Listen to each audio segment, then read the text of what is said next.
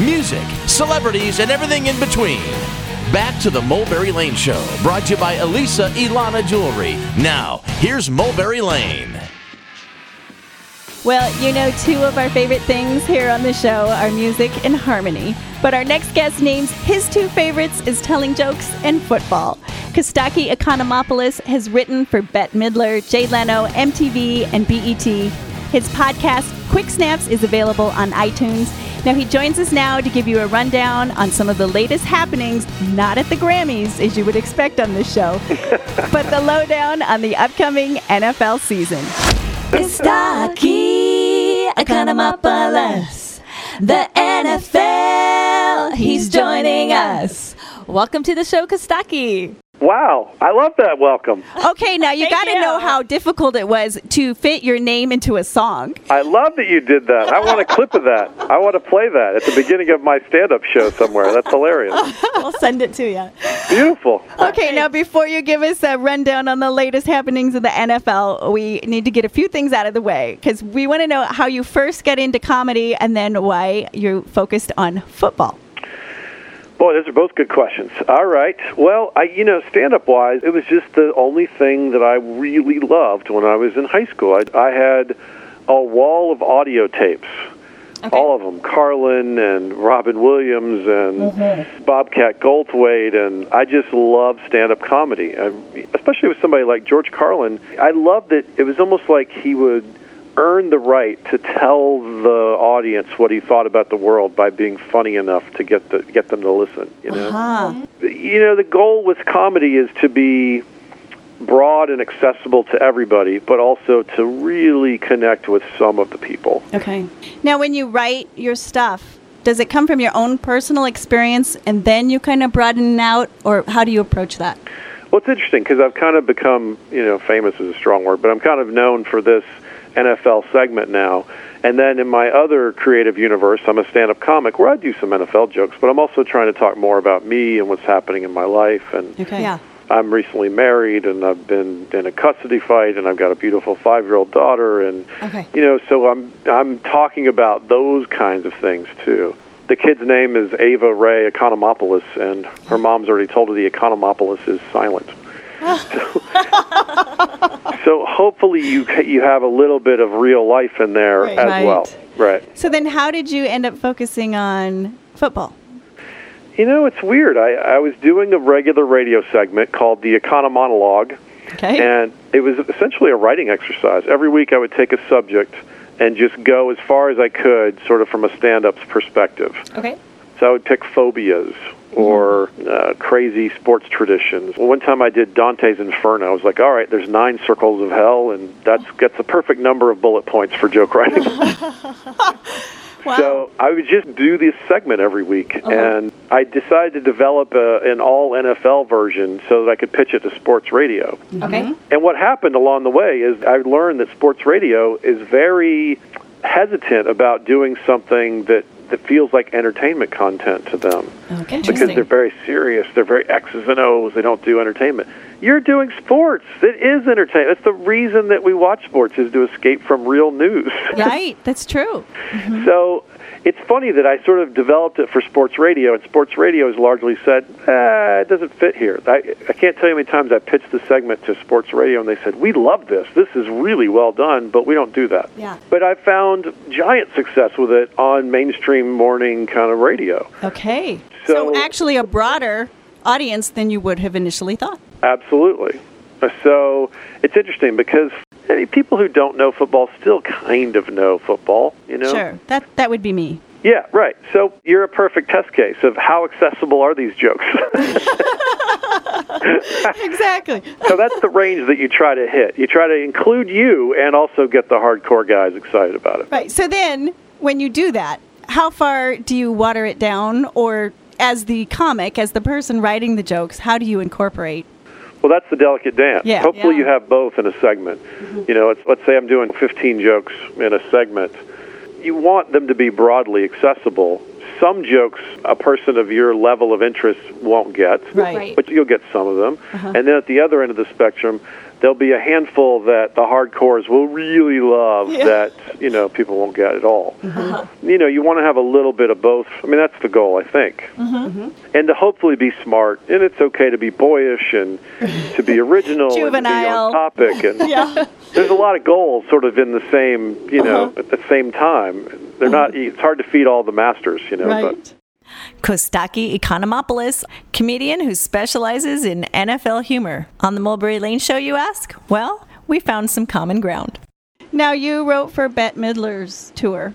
yeah, So- that was a fun one. Talk about that. You know, it's interesting. I've met Bet a couple different times along the path. Mostly I dealt with one of her writer characters. So Okay. my job would be they would lay out the tour and they would send me the cities that she was going to, and I would write three, four, five pages on each city. Oh, interesting. And then she would go through and pull out, cherry pick one or two jokes.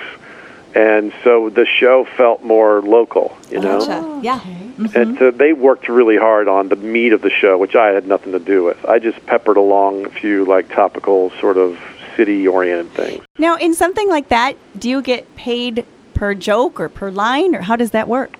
That kind of thing varies wildly from gig to gig. In Okay. that case, I was paid per submission. You Okay. know, it was like, hey, do these cities, we'll pay X amount, you know, for each one of these you send us. Okay. Uh, I used to write for the Complete Sheet, which is a prep service for radio stations. Oh, yeah. And in that case, I was paid for the jokes that they used. I see. you would work all day, send these jokes, and then later in the day when the thing came out, you would go count the jokes, like yay seven, you know. Oh. Right. so it varies from gig to gig. So, now what would the compensation be for like seven jokes? Well, when I was there, this was years ago. This is my first sort Okay. of regular writing job. Okay. It was seven dollars a joke, and they bumped it up to ten while I was there. uh, but it definitely wasn't a full time job. It Yeah. was something I did while I was floating around. So, you would find out at the end of the day how much you got paid. Yeah, it's so weird. You know. So, when you were writing the local city jokes for Bette Midler, did you have to kind of think of yourself as Bette Midler as you were writing them? Did you try to write in her voice? You know, it's funny. I, I talked a lot with her head writer about that. He goes, you know what? I've worked with her for like so long. I'm good at that. You send good, Ah. sharp, well-written premises and jokes, and I will morph them into her voice. Oh. Okay. Okay. So in that case, I had a filter that did it for me. That's Okay. great. But yes, usually that is the art. That's part of the craft of what it is when you're writing for somebody else. yeah. You And I kinda wrote study for that person. uh, Ricky Smiley, who was a host on E BET. okay. And that was the challenge for me because he and I come from completely different social universes. Uh huh. But again, he's a guy who could take a B level joke and turn it into gold. Okay. So it's kind of fun to write for someone who's a freakishly good performer. Yeah. Huh? You know, I sent some jokes to Jay Leno, and he would. Jay had weird taste. He would sometimes pick a joke I barely typed in, you know. Okay. Uh-huh. Uh, and there were other times when he really added so much to the line that wasn't there on the page. Okay. That's the beauty of writing for somebody else. Uh-huh. And were there ever times when you would say, "Oh, I'll just leave that off," and then at the last minute you put it on, and that's the one that makes it? Yes, the joke that I remember that, like that, uh, I forget which one, but Hannah or Barbara died, and he said, you know, the, the famous cartoonist passed away. Uh, ironically, a, an anvil fell on his head. Some the stupid, like I barely even put it in. I was embarrassed I even wrote that joke. And he did it on the show, and not only did it not work, it got like a sea of groans and boos from the audience, which is frankly about right. Um, and then there are other times when a joke you just know for sure it's so beautiful, it's like shiny, and you can't wait to send it, and they don't pick it. Uh-huh. So that's the maddening part of being a writer. When you're a comic, you just do what you love. Yeah. And then the audience helps you kind of sort out what good is. Well, right now on the Mulberry Lane Show, we're talking with comedian Kostaki Economopoulos, and he specializes in NFL humor. Well, lay it on us. We'll see. Now Oh, let's do a few jokes. we'll see if if uh, if I get it over Let's see here. if they're acceptable at all. I, I'm on the one side of the spectrum, so. Yeah, you are. All right, that's okay. Johnny Manziel is all the buzz now. He's a rookie, Yes. right? He Yes. came out of college. He was so good in college. And now he has the best selling NFL jersey for the Browns, and he's not even, he's never even played. It's amazing. You got to really love a guy to buy a brown jersey with a number two on it. That's commitment to your guy, right there. Hey, I got that one. You got that one? Good. They're, they're hoping Manziel isn't a German word for Tebow. We'll see. Right? Tebow had a similar kind of story arc of being amazing in college and maybe not so good later. We'll see. Yeah. Okay. Maurice Jones Drew says London deserves an NFL franchise. Hey, so does Jacksonville. Am I right, everybody? You see, because Jacksonville has a franchise, but they're terrible. Okay. Okay. Okay, that one was Okay. over my head. This is fun. All right, here's what RG3 refused. He's the quarterback for the Redskins, right? Okay. He refused to comment on the Redskins nickname. Weird for a guy with a wounded knee, it. famously injured knee. History reference. Yep. Very good. The Redskins' last good season was 1491, everybody. You see where we're going here? So sometimes you do a historical thing. Sometimes it's silly. Sometimes there's a lot of off-field things. Okay. The Minnesota Vikings coaching staff says Adrian Peterson might not play much in August. Also, the team won't be playing in January. Aha. See, that's when the playoffs are. Yeah. Right, right. I got that one too. Let's close on this one. This one, this one you can follow. Okay. There's some talk of the Raiders, the Oakland Raiders, moving their team to San Antonio. That Okay. seems like an ambitious move. Last season, they could barely make it 200 yards a week. it's going to take a while to get to Texas. Okay. I got that one. See? Yeah. That's the goal. You're in the group, got you in there somewhere. You're on the Venn diagram. Okay. I made it in the van. It's funny 'cause- You guys are great. This is a cool conversation. Well, Kostaki, for it's joining really us. fun to get to know you because we don't talk football much on this show. I guess not. That's cool. And where can people find you? You can find me at Kostaki.com. Has all the links to the podcast and the memes and the articles and the jokes. It's all there. Kostaki.com. Great. All right. Thanks for having me on. Thanks, Kostaki. Thanks, guys. Here with us today, that was comedian Kostaki Economopoulos and straight ahead, up and coming singer songwriter Marie Miller. Stay here with us, why don't you? The Mulberry Lane Show.